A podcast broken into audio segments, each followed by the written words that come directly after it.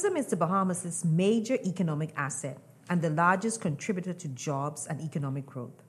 The sector, however, has been one of the hardest hit by COVID 19 and came to a screeching halt at the beginning of the pandemic and for several months after. The tourism industry has since gradually reopened, which has resulted in increased economic activity and the redeployment of some furloughed workers. Though it is projected that we will not see pre pandemic tourist levels until maybe in 2024, we remain hopeful. Some believe that the Bahamas should diversify its economy away from tourism and into other industries in search of economic growth. Tourism, however, is undeniably the country's major export industry, and expanding other economic industries at the expense of tourism is probably not good economic sense. It is imperative now, more than ever, for the Bahamas to explore better ways to improve tourism while simultaneously ensuring that the nation's tourism sector works for the benefit of the citizenry. Hello, everyone, and welcome back to another episode of CFAL Talks. I'm Pamela Ferguson, Vice President of Investments here at CFAL, and joining me in studio are Lachelle White, Investments Manager, Angelo Butler, Senior Analyst here at CFAL, and Anthony Ferguson, president and founder of CFAL. In today's episode, we will dissect the Bahamas' tourism industry and discuss ways to make tourism work for the citizenry.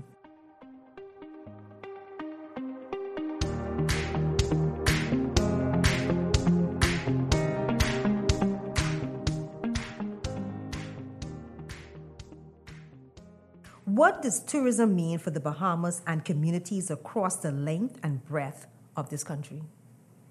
Well, as you mentioned, Pam, tourism is the number one industry in the Bahamas. It's our largest export, and many would describe it as the bread and butter of our economy. So it is very important in that sense. As well, um, we have we use it as our main source of foreign exchange. So we get most of our tourists comes from the United States, so we get lots of U.S. dollars and um, the US is one of our largest um, partners, the largest places that we import from. So we use that to buy imports and the food that we eat, the cars that we drive, the furniture in our homes. So tourism um, is the gateway that makes that happen. Yeah, I think um, every household in this country, in some way or the other, um, benefits directly from tourism, and so you know it's pretty um, significant. You know, I'm I'm still surprised um, from time to time when I visit, you know, some of the resorts. Um, you know, I always see someone else that I know that now works in tourism or is some way, um, you know, tied to that industry. And so I think it's very significant. I think sometimes we take for granted how much people um, this industry is impacted. Um, and you know, while we should look at diversifying, I, I think it's important to understand that this has done well for us and, and put us in somewhat of a good position so far. Well, I mean, you know, people keep talking about diversifying, right? So I have two uh, opinions in that. Um, diversified does not necessarily mean getting away from tourism. It could mean growing the economy and growing other sectors of the economy um, in, one sense. The other sense is we have not um, maximized the tourism dollar because of a lack of um, cultural heritage and attractions for persons who visit us to do. If we were to diversify within the tourist space, we could probably add another 500 to billion dollars in new income uh, to the country. I think putting it, putting it into perspective, uh, for 2019, that's pre-pandemic, um, tourism contributed 4.125 billion dollars um, to our GDP and was responsible for over 39,000 jobs. So, like all of you mentioned, it is really important uh, to the economic development and success of our country. So, how has the pandemic affected the Bahamas' tourism industry in terms of visitor arrivals and expenditure? So, I think we, you know, it's pretty evident, of course, that the pandemic had shut the industry down uh, for some sort of extended period, and I don't think any of us, say three years ago, could have envisioned um, something like that. Um, but you know, we do. I think pre-pandemic, we had about seven million visitors um, in total, and I would say about 5 million or so of those were um, sea arrivals, whereas you know 1.5 to 2 million of those were air arrivals. So you know, sea gives us the bigger per passenger number, but you know the air arrivals is the one that really drives um, and pushes the economy because those persons tend to stay longer, they spend more money, um, you know, and, and, the economy gets a wider um, benefit than just a tourist that comes in town for seven, eight hours on the cruise ship. Um, you know, so there's the mix of both of them, and, and we have to look at ways to continue to get back to those levels, um, as well as to draw more funds out of those um, tourists as they come. Well, I mean, certainly on the cruise passengers, well, first of all, um, as we speak, um, the overnight visitors are basically at max out right now. But with respect to cruise passengers, 2022 bookings are ahead of 2019, that's a pre pandemic, and 2023 is ahead of 2022. So we are definitely on to, um, certainly in ship numbers, um, outdoing what we did pre pandemic. The only challenge right now is those cruise lines are between 50 and 75% full. So I would say by the end of the year, once COVID is behind us, that uh, in 2023, we should be back to uh, pre pandemic um, cruise um, arrivals. And so, in the meantime, what the government needs to do, along with uh, business persons, is to clean up downtown. I saw this morning the DPM made a commitment to do that. Um, but we need to clean up downtown, and then we need to have more attractions um, and you know museums and cultural um, destinations that the tourists can come off the ship and, and learn more about the Bahamas and, and of course extract some of that dollars from them. Yeah, so the pandemic did um, really have a very dramatic impact on our tourism numbers, on our visitor arrivals. Um, you even see um, data from NAD showed that I think it was like during the first few months um, that the country was closed, um, international arrivals were somewhere like 400, down from 160,000 in the previous year. So it really um, did have a dramatic um, impact. And as um, Anthony alluded to, right now, the stopover visitors, which are the, I guess, they make more money for the country.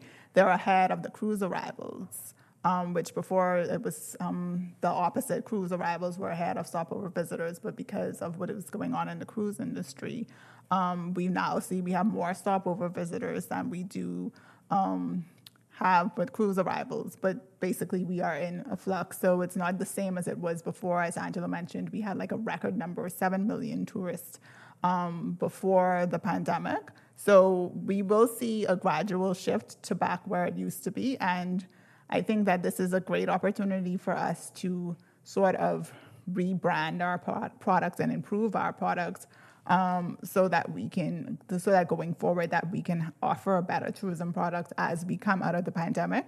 Mr. Ferguson mentioned that by the end of the year we should be um, out of it. Um, I guess he has a crystal ball, but I mean, hopefully, um, fingers crossed that we are and that we can come out um, from this bigger and better, especially in the tourism industry.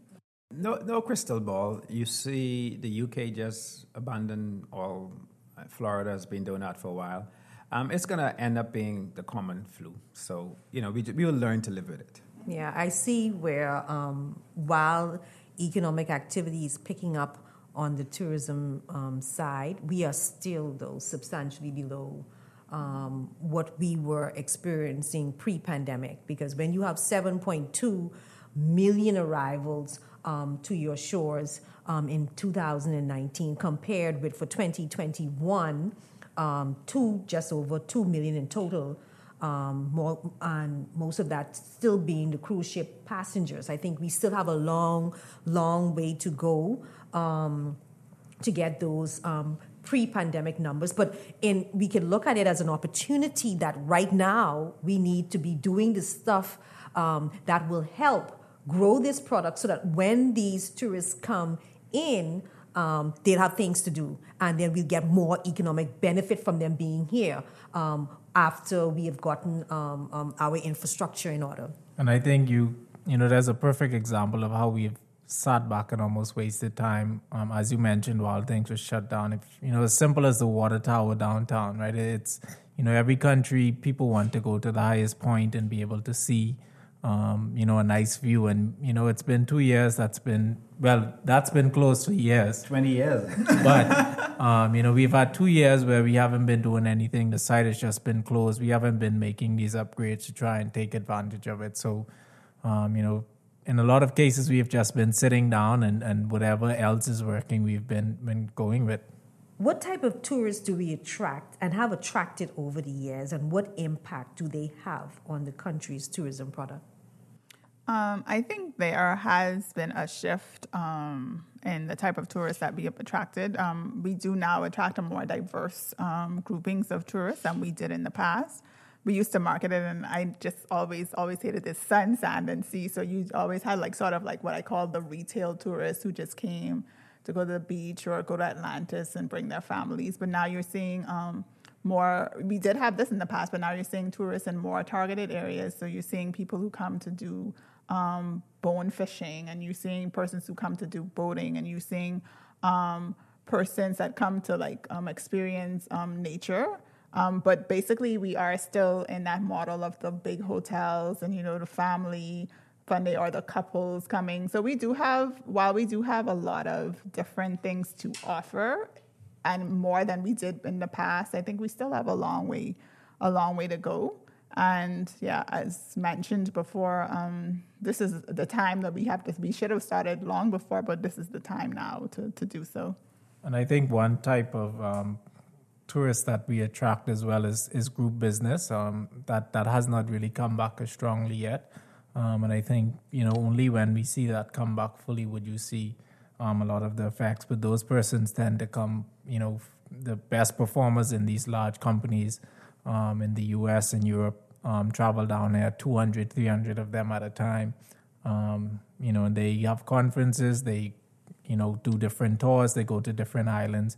Um, so there's a mix right now. I think you have the spring breakers. Um, you know, I saw a video from the Resorts World in Bimini. You know, it was a large group of young college students um, down there to have a good time. So I think we, you know, have a pretty diverse grouping of tourists. You know, I like statistics because uh, I think it's important to understand, you know, where we are based on the actual numbers so we can know where we need to be. So, according to uh, a report by the Ministry of Tourism, in 2019, 70% of our visitors indicated that they came here for the beaches. And that's up from the 68% in 2008 that said they came for the beaches.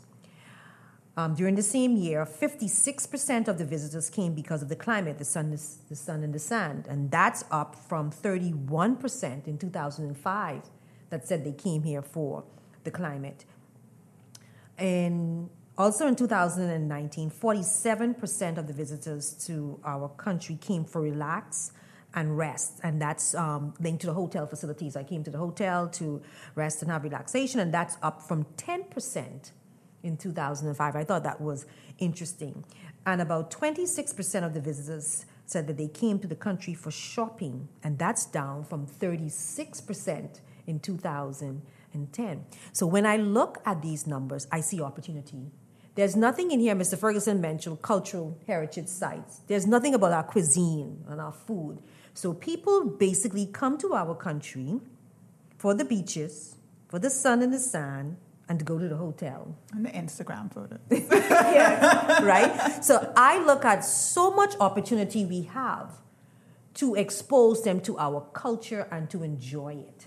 And so I think there we have a lot of work to do but I think there's opportunity for that economic impact for tourism to be felt amongst the citizenry. Yeah, we do have a lot of work. I mean, we have look at the glass bottom bridge. It's so amazing, and I think that you know we have such an opportunity, but we don't. I don't think that we properly um, manage our heritage sites. Like Angelo mentioned, the water tower has just been sitting there.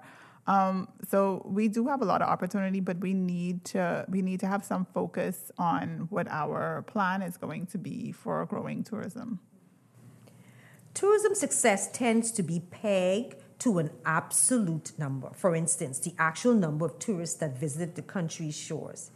Is this methodology suitable or even sustainable? And what are the shortcomings of using such a metrics as opposed to actual direct economic contribution like tourism expenditure? Um, I think that it is a useful metric, but it should not be the only one that we should rely on. Um, I think it's a, you know a fa- flashy number. You know, we had seven million you know visitor arrivals. It sound good for a country of four hundred thousand people to attract all of those people um, to their shores, but we need to look closer at what the tourists are spending. We need to look closer, as you mentioned, at what they are experiencing. And I don't think we do enough of that because maybe the numbers aren't as impressive as we would like them to be. So I think that we need to um, have some reliance on it because, as we said, that this is the most important part of the economy. So we need to know how much is this contributing to our economy. Okay, you have we had the 7 million tourists, 5 million of them were cruise passengers, and we all know that cruise passengers, unless they come off the ship, it's not really going to um, impact our economy um, outside of the taxes um, that they have to to pay the passenger taxes. And you know, you mentioned unless they come off the ship, because when I travel from west to east and I see those cruise ships, I mean, they're like hotels, like this hotel. I mean, of course, cruise ships were always hotels on the water, but these massive ships. And then I'm saying, okay, this massive ship with all of the amenities, the latest amenities. Like, why would somebody want to come off that ship to go down to be welcomed like a dirty Nassau downtown? Unless you were, oh, there was some cultural event or there's some cuisine that you must taste while you're in the, in, in the Bahamas or you want to go to the beach. Yeah, there's no incentive really. I mean, you do have, we have, um, um, small businesses that um, have like attractions and they're able to attract people off of the cruise ships. But for the most part, I think most of them um, stay on the cruise ships. Um, downtown is not very impressive at all. There's a lot of jewelry stores. You can buy perfume and T-shirts.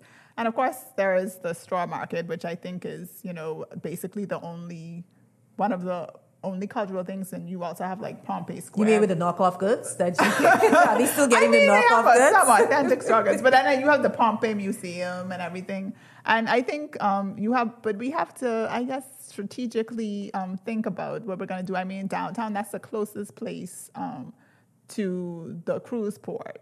So that should be like, if nothing else in your on your island looking good, that should be, you know, like wow. They should be wow to want to come off the ship, like to want to experience the cuisines. And there are a lot of um, there are a few restaurants down there, but I don't think they focus on Bahamian cuisine. And so I just think that we just have to do we have to do a lot more than we've been doing. We've just been um, so focused on that top line numbers of visitor arrivals that we're not really looking um, to see what they are contributing to the economy overall. Well, I mean, okay, if you let's take the cruise the cruise sector. Our average cruise spent per tourist is approximately fifty dollars. In St. Martin's, for example, it's closer to two hundred dollars.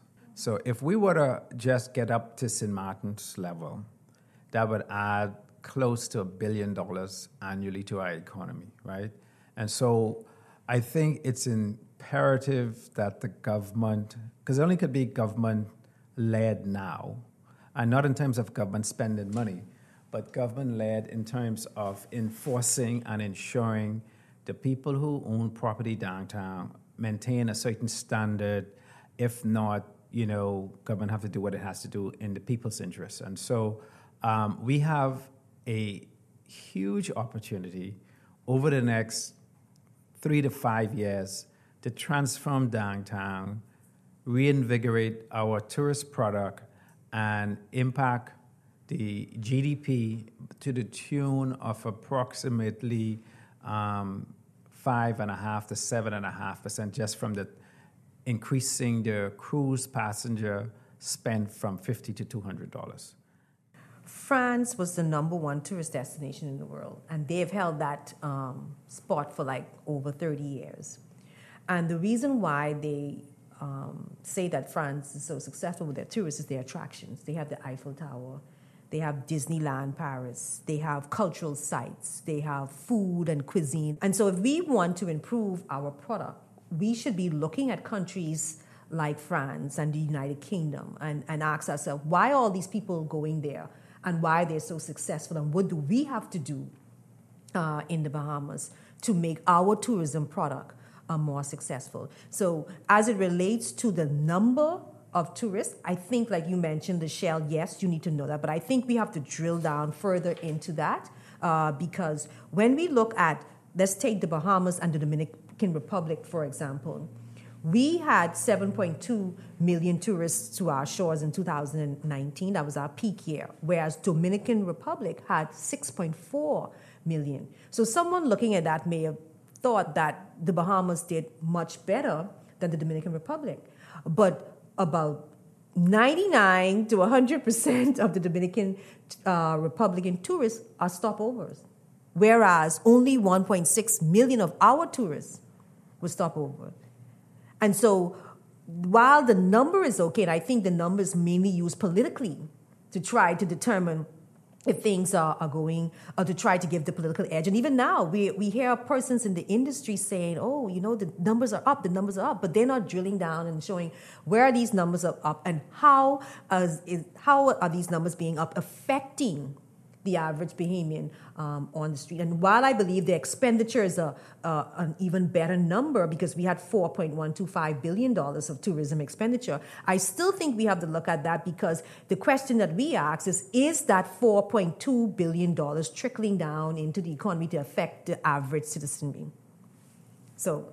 Well, it, it is affecting them. I mean, you, you just uh, open up with 39,000 direct employed. So it is impacting you know, are we maximizing um, and leveraging what we have? Absolutely not. And um, hopefully, um, you know, the government, given the financial position in the country, will will address some of the urgent matters that needs to be addressed if we are to move forward. And so, uh, I'm hopeful that that they will make the right decision. But one thing about Dominican Republic compared to the Bahamas whether you like it or not, our destination is very expensive compared to the rest of the Caribbean. And so, um, because our destination is so expensive, we need to focus on service level, attraction level, cultural level. Because if you if you if the, if you're going to see something that few people ever saw, or you're going to learn something, the money the extra 10 20 30 dollars doesn't matter but if it's always going to be sunshine and sea then at some point that becomes very stale because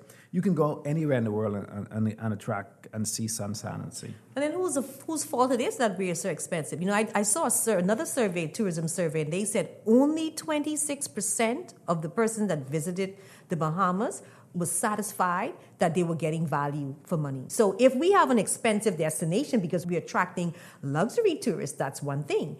But we're expensive not because of our product is at that, that level. We're just expensive because this is a difficult place to live. Should the government of the Bahamas be responsible for countrywide investments in the nation's tourism product and infrastructure? I think they should focus on infrastructure not really tourism directly um, or infrastructure in terms of hotels or you know the government shouldn't be building hotels or anything of that sort. But you do need to put the facilities in place that would encourage people to um, do those types of things. And and you know those are your hospitals um, the airports particularly on the outer islands. Um, you know for us to get to 6 million stopover visitors we would need maybe another four to five Bahamas, and you know, yes. there's no way we can put them in Nassau.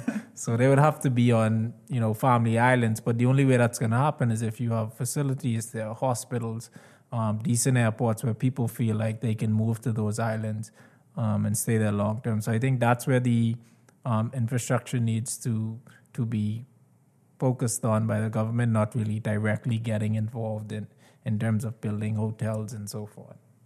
Yeah, I agree with Angelo. I think that um, the government should focus on infrastructure and also creating an environment for citizens to want to um, open businesses that are related to the tourism industry, whether you're giving like targeted grants, not grants to somebody want to do something for what a hundred other people want to do. Like we have to have an overall plan for what we want to do. But infrastructure is very important. Um, I visited Exuma last year and we went by the salt pond and we had an opportunity to walk up the stairs to this beautiful view, gorgeous beach, whatever. But walking up the stairs, the wood was rotted. There were like nails um, protruding out, and it was like you had to be very, very careful. Of course, when you made it to the top, it was just absolutely gorgeous. But I think like things like that that we don't really focus, we let the place sort of fall down.